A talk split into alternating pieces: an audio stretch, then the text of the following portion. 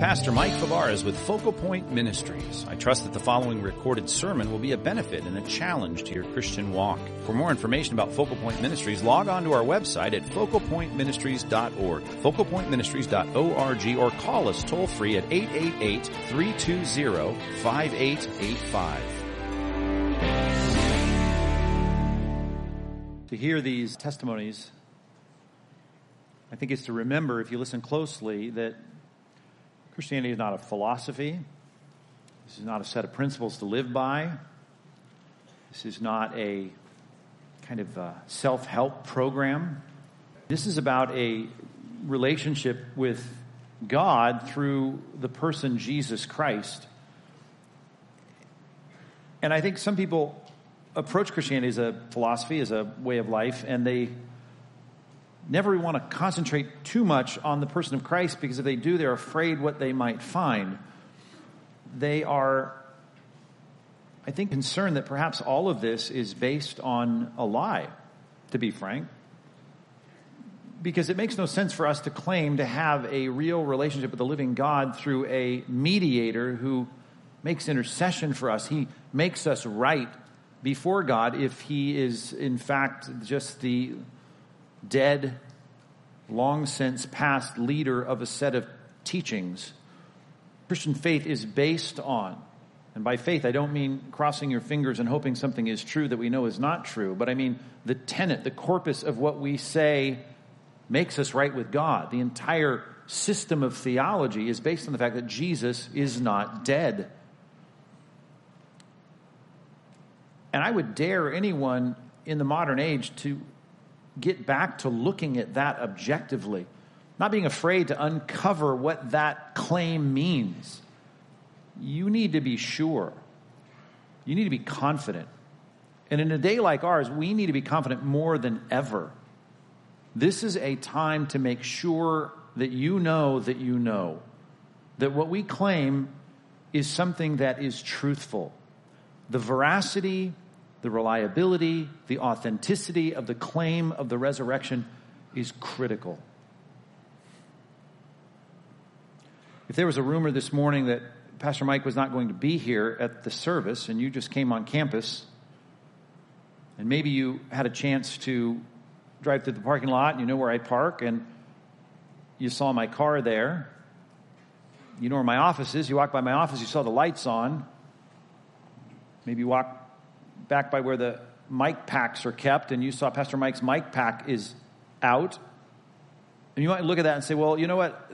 They say he's not here, but I think he is here. And that would be evidence that perhaps I am.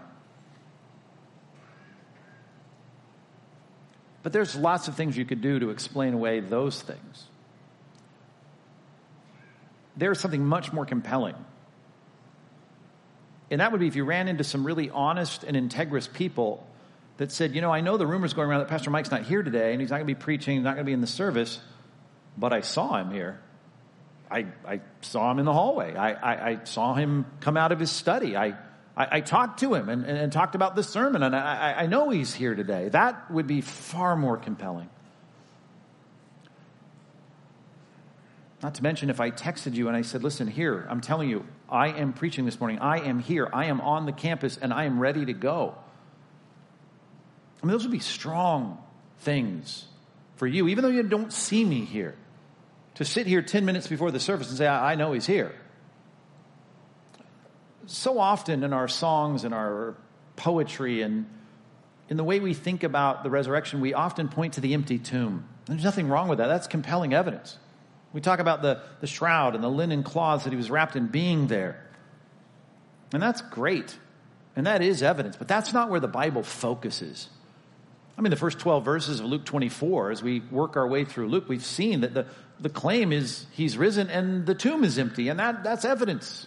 It's like my car being in the spot, and my office lights being on, and my mic pack being, you know, out of the, out of the charging slot. Yeah, that I think he's here. Perhaps he's here. But far more compelling is the encounters that honest and integrous people have saying, I saw him, I talked to him. People that saw him be crucified say, I get it, he's here because I, I saw him here, I talked to him. the writing of the Gospels in the mid first century, we're not the first written extant records of the resurrection of Christ.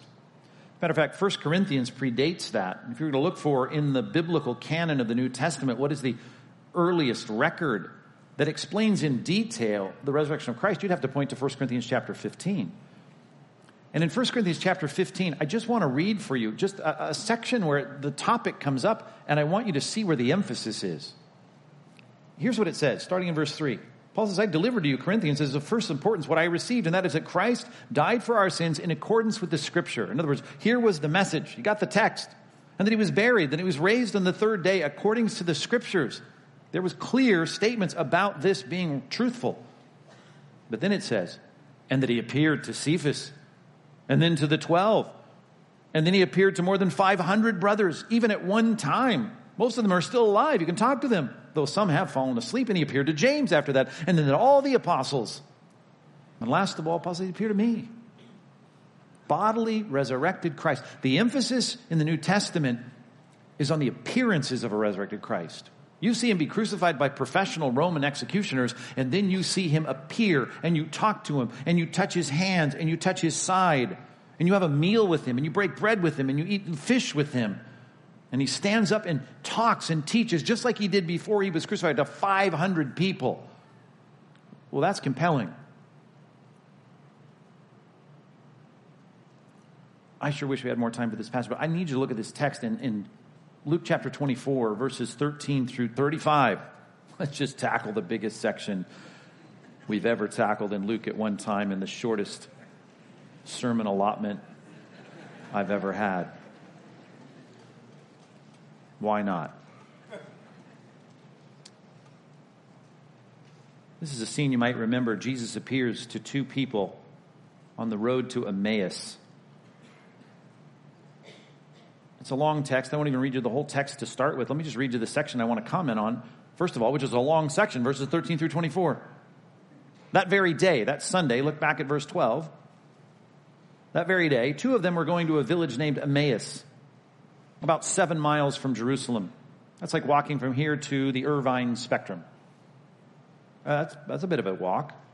And they were talking with each other about all the things that had happened. Of course, in the first 12 verses, not to mention chapter 23, a lot had happened. And while they were talking and discussing together, verse 15, Jesus himself drew near. Now, he was dead over the weekend. Now he's bodily, physically, biologically alive, and he went with them. But their eyes were kept from recognizing him. Interesting phrase. And he said to them, What is this conversation you are holding with each other as you walk? And they stood still, looking sad. What are you talking about? Look, verse 18. One of them, named Cleopas, answered him and said, Are you the only visitor to Jerusalem who does not know the things that have happened there in these days? And he said, What things? Tell me, come on. And they said to him, Concerning Jesus of Nazareth, a man who was a prophet, mighty in deed and word before God and all the people and how our chief priests and rulers delivered him up to be condemned to death and crucified him. We had hoped that he was the one to redeem Israel. Yes, besides all this, it is now the third day since these things happened. Moreover, some women of our company amazed us. They were at the tomb early in the morning. And when they did not find his body, they came back saying that they had even seen a vision of angels who said that he was alive. Some of those who were with us went to the tomb and found it just as the women had said, but they did not see him. I just want you to look real quickly again at verse 18. I mean, you don't know who you're talking to. I understand that. But still, it's a pretty strong statement. Uh, are you like, is your head in the sand? Or are you really just coming from Jerusalem and you weren't there? I mean, what kind of ignorant person are you? Are you the only visitor to Jerusalem who does not know the things that have happened there in these days? That is a key and critical observation about the argument made constantly throughout the New Testament to the resurrection. I even read to you from 1 Corinthians chapter 15 the, the magnitude and the scope of the people that know it, the people that have seen it, and in that case, the people that saw the resurrected Christ. It is such a big thing. It is an inescapable buzz. It is the news It's not like a lot of religious claims where people go into a cave and say, I've come out and I got this information, or we got this little thing here and it's a secret, and just trust us. Twelve guys will sign it and you just believe us. As the apostle Paul said when he was put on trial before Herod Agrippa in the book of Acts, he said, and I love the phrase, these things have not been done in a corner. I mean, this is not in the shadows or the back alleys. Everyone knows this. Everyone's seen this.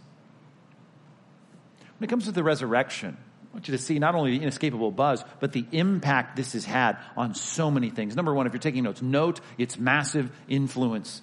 The resurrection had a massive concentric circle of influence in the people of Jerusalem in the first century that the weekend it happened, you couldn't be in the city and not know what happened. Everyone knows. And everyone was talking. And the focus is now going to shift as we've just seen the resurrection in the first 12 verses to the fact that he is alive. And that was the scene. And as Paul writes in, in 1 Corinthians 15, tons of people saw him. You can go interview him. You can go talk to them. They watched him die. He was in a grave for the weekend. And you can see them now claiming very clearly they've seen him alive. That massive influence as I quoted for you last week from the book of Acts, they just got sick of hearing it. Everyone talking about the resurrection. Jot this reference down. Acts chapter 17, verses 6 through 8. They dragged some of the people, the believers, the followers of Christ before the city authorities, and they said, These men who've turned the world upside down have now even come to our city. They're just, this thing is erupting. And they're acting against the decrees of Caesar, saying there's another king and his name is Jesus. And the people and the city authorities were disturbed when they heard these things. There was a PBS special on, it was a documentary, and the title of it was Why Christianity Succeeded. Why was it successful? And it is interesting to hear how the world tries to explain how did this thing catch on? What, what, why? Was it the right political climate? I mean, did these guys just have the right message? Which is all the theory in these documentaries. Well, I, don't know. It just, I, it was a simple Jewish rabbi and he had great teaching and, but then it caught on. It just caught on. It was just a right, it was a perfect storm for this. Jesus had another exp- explanation. He says, you kill this temple. You, you tear me down. You kill me in three days. I'm going to rise again. And he says things like this in Matthew 16, and I'm going to build my church. Presidents, I am going to build my church. I've got a kingdom. I'm a king. It's going to start like a little mustard seed. It's going to be put in the ground and it is going to grow and it is going to grow and it is going to grow until the birds of the air come and nest in its branches. This is going to be huge. And you know, it didn't take many years. And the whole point of the PBS special was this dominated the Roman Empire. By the fourth century, the entire Roman Empire was quote unquote Christianized. Not everyone was a Christian. But they were all marching around saying, Jesus is resurrected. He's alive. He's the leader of this thing called Christianity, and he is actively building his church. And the impact on your calendar, we still date our, our, our entire calendar off the fact that this, this rabbi, this carpenter's son, was a teacher of, of good morals. No. That he was a king of a kingdom, and that death could not defeat him, and that he's alive and he's risen. Churches Think about how many people this morning, if you had a microphone and you can do what we just did on this platform, you could pass the microphone around. And sure, a lot of non Christians in church, I get that. Some of you here, probably it's just you're just spectators, but there's a lot of people. I would hope a large majority of people in this room could get up and talk about, just like we heard this morning, how people's lives encountering Jesus has changed everything for them. Talk about churches all over the world right now, not worshiping a dead philosopher, we're not sitting here talking about Nietzsche or Marx, or we're not talking about Confucius or Buddha. We're talking about a living Christ that people all over this world are worshiping right now and singing about a risen, living Christ. I mean, just that alone, what a phenomenon that is. Not to mention how the living Christ has affected culture around the world. Calendars, right? Churches, culture, the influence of Christianity based on a living Christ, the claim of a risen Christ, it's just, it's undeniable. Does that put this thing to bed in my mind as a skeptic? Absolutely not. I guess everyone could be crazy. I, I guess I could all be of, of deceivers. It's just they tried to foist some kind of lie on the people. Well, that could be, I suppose. except for the fact that Jesus responds to all that by getting back to something solid and objective and propositional. Look at it, verse 25. It's printed on your worksheet. Luke 24, 25. And he said to them, Oh, I know, everyone's talking about it.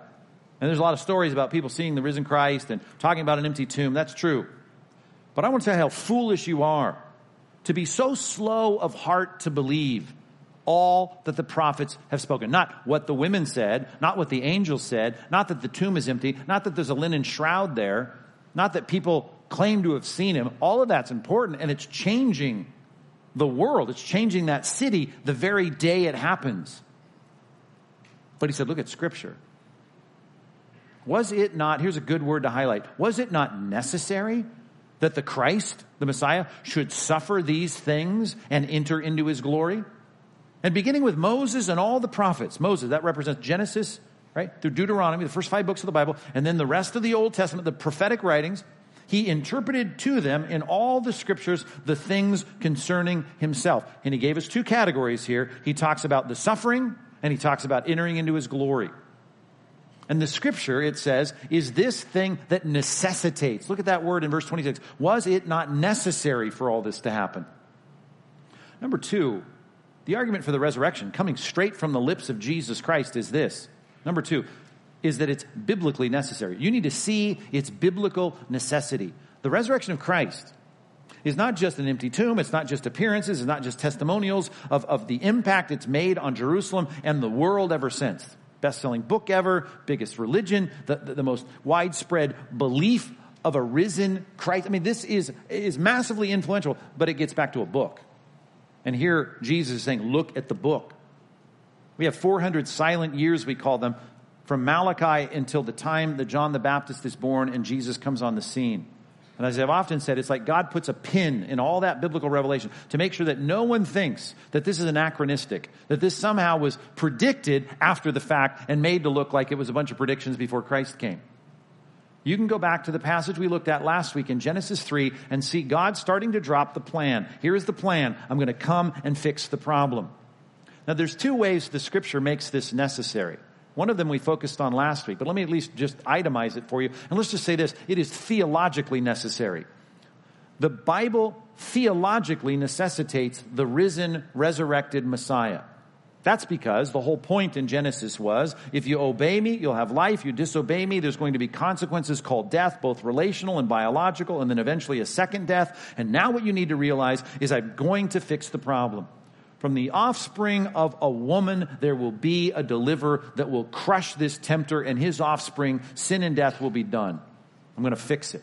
And then everything unfolds. We can't even get out of the Pentateuch, the first five books of Moses, without seeing this one that's going to come, a prophet, a mouthpiece. It's going to be way better than Moses, that's going to speak for God, solve the problems, fix the sin problem, and redeem the world. Now, there's two categories here that I could move from the theological necessity to the textual necessity. And that is the prophets speak about two things the suffering and the glory of Christ. The textual necessity is that when you speak of the Messiah in the Bible, you see two things the suffering and the glory. Now, if I'm going to look through Scripture, if we had two hours together, we could find a ton of passages about the glory of the Messiah all these statements where this one is going to come and he's going to not be like God who dwells in unapproachable light, this invisible God, but he's going to have feet, he's going to have toenails, and those toes are going to step on the Mount of Olives, and he's going to change everything. He's going to rule and reign on a throne. He's going to be like a son of man. He's going to be like a human being. But all of deity will dwell in him in bodily form, to quote the New Testament about this picture of this prophetic person that's going to come. The glory of the Messiah everywhere in Scripture. The glory of the Messiah, yeah, we see it everywhere.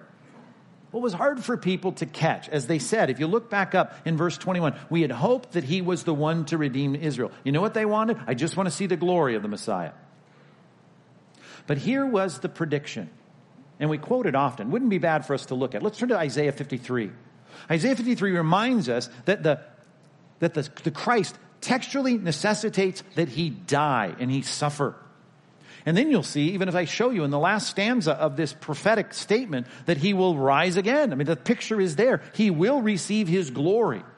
But he's first got to suffer. Now, that should make theological sense as well. Because I'm going to solve the problem. I've given you an entire worship system in the Old Testament that shows that there must be a sacrifice. There has to be a suffering. There has to be a payment for sin to be paid for. And so it would make theological sense, but it makes textual sense as well because the text of Scripture necessitates that the great Messiah would suffer and that he would die. There's so much we could say here through this whole passage if we had time to go through it. And everything speaks of him like a lamb, and he's going to be slaughtered so that we might be saved. But just to jump near the end of this, look at verse number 8, Isaiah 53 8. He's going to, by oppression and judgment, be taken away. There's a statement of his death. As for his generation, who considered that he was cut off from the land of the living, living, stricken for the transgression of my people? Well, they all did. Of course they did. He's dying. He's dead. He dies on a, on a Roman execution rack. This, by the way, is 750, uh, 60, 70 years. 770 years before Christ died on a cross.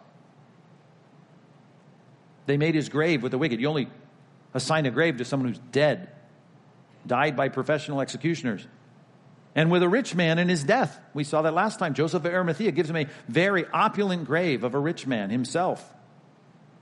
Although he had done no violence, well, we've all done some violence, and there's no deceit in his mouth. Everyone's a sinner. Everyone's going to lie with their lips, and yet he is the perfect one. Yet it was the will of the Lord to crush him. Why would you crush a person who's never lied, never deceived, never done violence? Well, he was going to put him to grief so that when his soul makes an offering for guilt, that's the, that's the Lamb of God that takes away this the world. There will be someone who will absorb the penalty that we deserve. Well, if he's going to absorb that, he's going to be cut off from the land of the living, verse 8. If he's going to be given a grave, verse 9, he's dead. If he's going to be with a rich man in his death, I guess he's dead. Dead, dead, dead. And dead people stay dead. It was a horrible, crushing a grievous process. And yet it says, He shall see his offspring. Did he have offspring? Just like Paul did when he says to Titus, Paul had no wife, he had no kids biologically.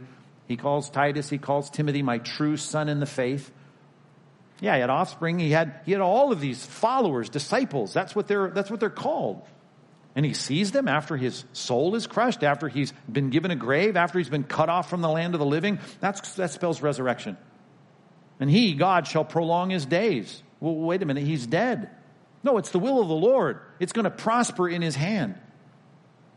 Out of the anguish of his soul, verse 11, he, that is God the Father, will see and be satisfied. The Father will see the anguish of Christ on a cross and say, Sin is satisfied. Sin has been paid for by his knowledge, by who he was, shall my righteous one, my servant, make many to be. This is a great word. There's a New Testament equivalent. We see it over and over again. To be accounted righteous. You're not righteous. I'm not righteous. But we're counted as righteous. It's credited to us as righteousness. Why? Because he'll bear their iniquities. I'll take your sin upon my life. I'll put my righteousness on you. You can be accepted in Christ. Therefore, God says, I will divide him a portion with the many. You're going to come back like a victor from war. He shall divide the spoil with the strong. I thought he was dead. Why? Because he poured out his soul to death. He was dead. And he was numbered with the transgressors. He was. Yet he bore the sins of many. Notice the, the present tense here and makes intercession for the transgressors. You know who doesn't make intercession for anyone? Dead people. The living Christ interceding for the lost because he pours out his soul unto death and in a passage like this, you start to grapple with the grief and the suffering that the scripture speaks of. And the Bible says it's going to happen. Suffering of the servant of Christ, the Messiah, a Lamb of God. And Jesus himself speaks in the third person about himself, says, Wasn't it necessary that the Christ should suffer these things and enter into his glory? The glory of Christ everyone wanted, but they didn't realize the glory of Christ is going to come after the suffering of Christ. That spells resurrection. And Jesus is all found in the Word. On the back of your worksheet, I always provide you some books to go further, but maybe there's a book there somewhere that would you, drive you back into Scripture.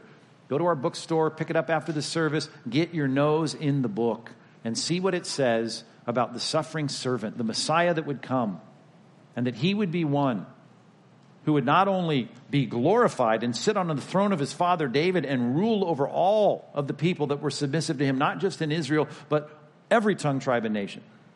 And recognize that before that, there would be a horrible, terrible, shameful death that would take place. The resurrection, as well as the crucifixion to precede it, was biblically necessary, both theologically and textually. Suffering was the means of redemption, the glory is the benefit that we get to share in.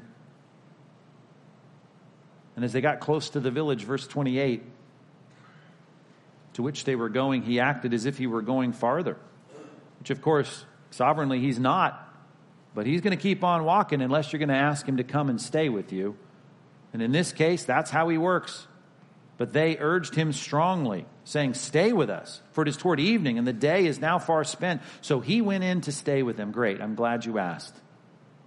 And when he was at table with them, he took the bread and blessed and broke it and gave it to them. Don't think this is a celebration of the Lord's Supper. It wouldn't spark in their minds that. I, I, do think it's part of what Jesus was known for, obviously. Every time he fed the crowds, he'd stand up, he would pray, he would break the bread. Traditional thing that would happen in Judaism. They had that moment there, though, as he broke the bread. Take a look at this, verse 31. And their eyes were open, and they said, This is him. They recognized him. And then, as we see in other gospels as well, something interesting about the glorified body of Christ. It's real, it's tactile, you can touch it, he can eat, he's got taste buds, he's got teeth, he's got an esophagus, he's got a stomach, and yet, bam, he's gone. He vanishes from their sight. And now they got a chance to debrief. Cleopas and his friend, they said to each other, verse 32, Did not our hearts burn within us while he talked to us on the road, while he, love this focus, opened to us the scriptures? Our hearts were burning. And they rose that same hour and returned to Jerusalem. I thought it was late. thought it was evening, it says in verse 29. It doesn't matter. We're going to go back to Jerusalem. And they found the eleven and those who were with them gathered together, saying, The Lord has risen indeed. And he's appeared to Simon, they were saying. And they get it. They got it. And yes, he's appeared to us. Then they told what had happened on the road and how he was known to them in that moment, in the breaking of the bread. I know whenever we talk about Christianity, and you might have gone there in your mind in the first point when I start talking about the massive, not done in a corner kind of Christianity, rooted in a historical life and death and resurrection. When I start talking those terms, you think, well, that's a lot of subjective experience. Well, that's objectively impacting a society and a city, and it's objectively impacted the world. But if you start looking at individuals, like we've done this morning and hearing their stories, you might want to discount that kind of personal experience with Christ. But before you do that, you need to be careful.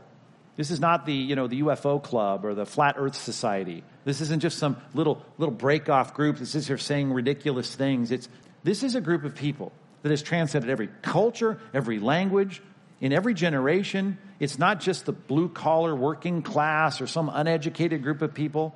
From Luke, the physician, all the way to the fisherman in Galilee. And ever since, we've got common people, obviously, that put their trust in Christ in every tongue, tribe, and nation around the world.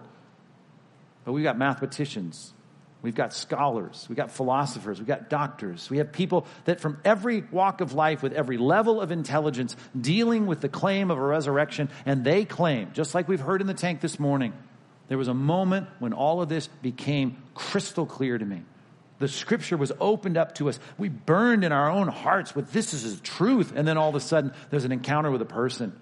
We're not encountering him like they did on the road to Emmaus. You're not having a tactile experience with the bodily Christ because I know where he is and he's there until he comes back again at the right hand of the Father. We know that after Acts 1. He's not coming back to visit you in your bedroom. But the Bible says he dwells with you. Christ dwells in your heart, Colossians says, by faith. Why? Because he's given you his spirit, and the Bible says that spirit in the upper room discourse in John chapter 14 through 16 is going to come and not leave you an orphan. And that's why Jesus could say in Matthew 28, I'm with you always, even to the end of the age. I'm going to leave, but you're going to have an encounter with God because you're going to be resident with me because my spirit is going to live in you. And when that spirit comes, it changes everything. And there are people that can testify to this. And at some point, you can't dismiss the subjective testimony of people when it starts to cross every boundary. It's a universal experience. It's not provincial. It's not one slice of life. It's not just the psychologically dependent. It's not just the dumb. It's not just the smart. It's not just the ivory tower. It's not just the trenches of life. It is all kinds of people from every walk of life that can stand up and say, I've had an encounter spiritually with the risen Christ. I have a real relationship with him through the Spirit of God. It's based on a promise it's based on an objective text. It's rooted in a historical event. And you have to stand back at some point and say, wow, the personal impact of the resurrection is real. Number three, just consider that. Consider its personal impact. The resurrected Christ has made an impact on person after person after person after. Not only are there churches all over the world, there are people in those churches who have had a burning, if you will, that sense of, I get it. The truth of this is real. I'm willing to admit it. So many of the testimonies, particularly last night, so many great testimonies about I realized my, my selfishness. I realized my pride. I realized how I was trying to put God at an arm's distance. We heard it today as well. Then that changes because of the work and power of a living and active Bible. Hebrews chapter 4, 12, it is living and active. It's sharper than a two-edged sword. Discerns our thoughts and the intentions and motives of our hearts.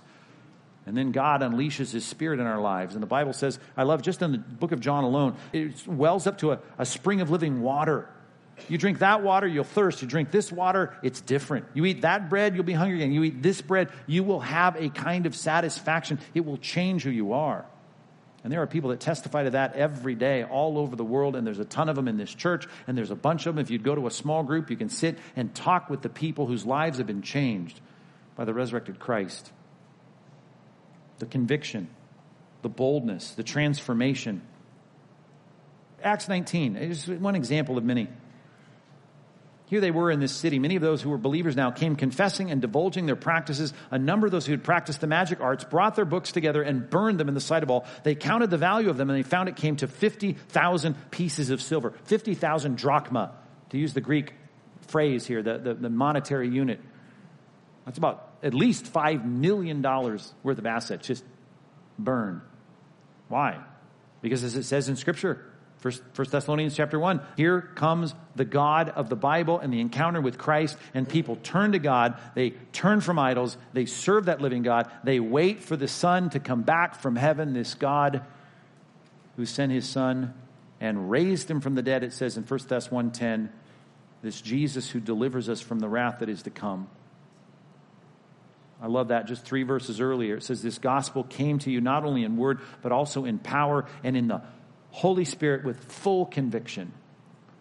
Again, it doesn't mean much, I suppose, to you to hear one person tell their story because they got a lot of people looking at a lot of crazy things. They carry a pebble around in their pocket. They think it's changed my life. And you can roll your eyes at that. But eventually you're going to have to sit back and say there's something to the subjectivity of that experience with the resurrected Christ based on the objectivity of history, based on the fact that this is an across the board kind of experience that people have. There's something more here than just teaching. There's something more here than theory and theology. It's all about those eyes being opened, and a lot of people purposefully close their eyes. Thomas Jefferson, the principal author of the Declaration of Independence. Interestingly enough, he died on July 4th, 50 years after the signing of the Declaration, at age 83. Sadly, Thomas Jefferson lived a lot like a lot of the Christians I know live today. And that is they want some benefit from Christianity. They want some overflow of the ethics. They want some of the niceties of love your neighbor and golden rule and all that stuff. They just don't want anything that seems too demanding, and they certainly don't want anything that's crazy like miracles or some phenomenon like a risen Christ. Because Jefferson didn't want that, his impudence, his pride, he literally took out his pocket knife and cut out sections of the New Testament that he did not like. Can you imagine that? The result of it can still be found. Go on the internet, look up the Jefferson Bible, it's still out there.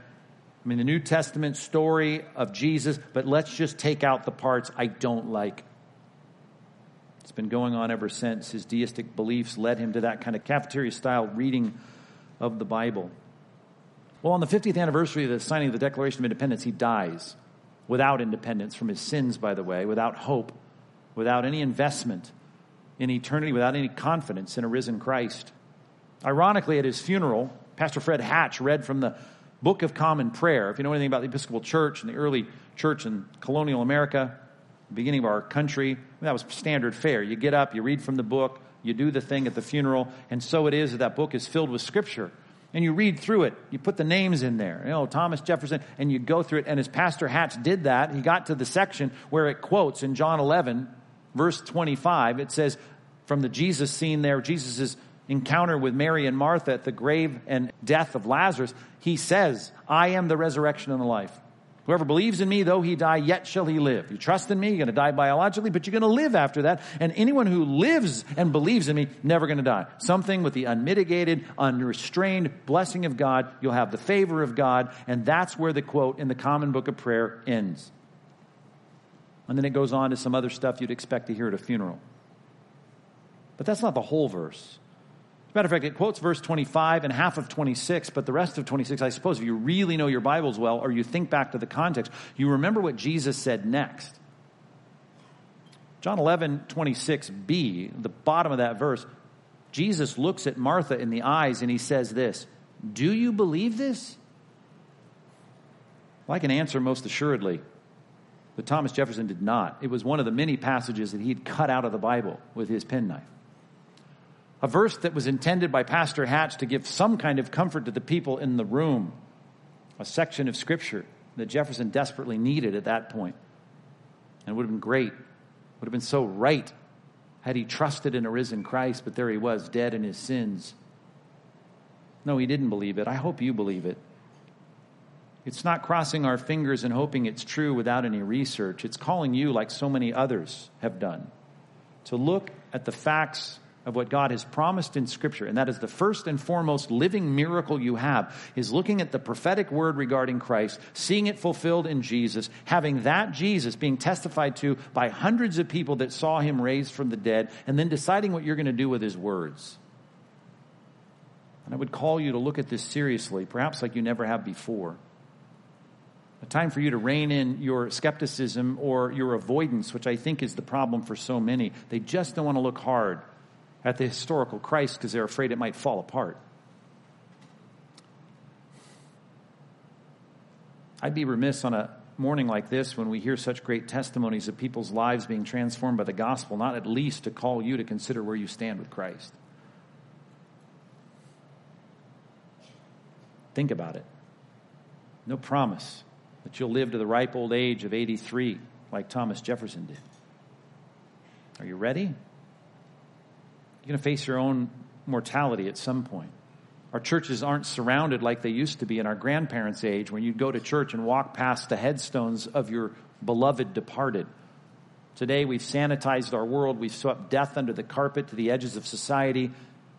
But this is what it's all about. Are we ready? Is our trust in the right place? Or have we, perhaps not literally, but at least emotionally and psychologically and thoughtfully, taken our penknife and cut out the parts of the Bible that seem for us a little too difficult to grasp in our modern age. And yet, as we've said last week, and I tried to at least touch on this week, the biblical prophetic necessity of this should compel us to realize that when Christ said this, when he taught it, when the prophet spoke to it, you've got no other choice than to deny what it says, to call these peoples liars or lunatics, one or the other, or to recognize that perhaps this is true because you're confident in the veracity of the resurrection and allow that to have an impact on you as it has on so many others. Stop fighting it. If you haven't done your homework, let's do our homework so we know you're ready. So that I can read at your funeral if I happen to outlive you that you were one who responded to Jesus' words regarding being the resurrection life. When Martha is asked, Do you believe it? I can stand up and say, I know he believed it. I know she believed it. Do some business with God this morning. Would you bow your heads? Just, just make sure. You want to turn me off and check out? I guess that's your prerogative. But God dignifies you this morning by calling you to repentance, calling you to faith and confidence in Him. Can you look in your own heart and make sure, know that you know? And if you don't, if you can't get there yet, you need to dig into this more. We're not just here on Sunday morning just trying to talk through some kind of ethical course for the world that we might be living a little better than our neighbors. It's about sinners finding hope in Christ. Transgressors being completely forgiven and washed of our sins, knowing that we're qualified to the inheritance that's coming for Christians because we believe in the resurrected Christ. God, I ask even now that you'd give that encounter with some people in this room right now. God, lead some folks today to do business with you that have never done business with you. Maybe they've completely ignored this, they've stuffed it, they've suppressed the truth in their unrighteousness. Let it be a day of facing this squarely, head on. And God, for those that can say, Mike, I, am there, I already know all this, and I, I believe it, I trust in it, then God, I pray we could be like those bold, convicted, outspoken apostles in the book of Acts. Not afraid to stand up and say that we follow a, a risen Christ, even if it, if it annoys our culture as it did in the book of Acts. God, help us to turn the world upside down, just like they claim those early apostles did. Let us teach about the resurrected Christ and live as though he's alive. In Jesus' name, amen.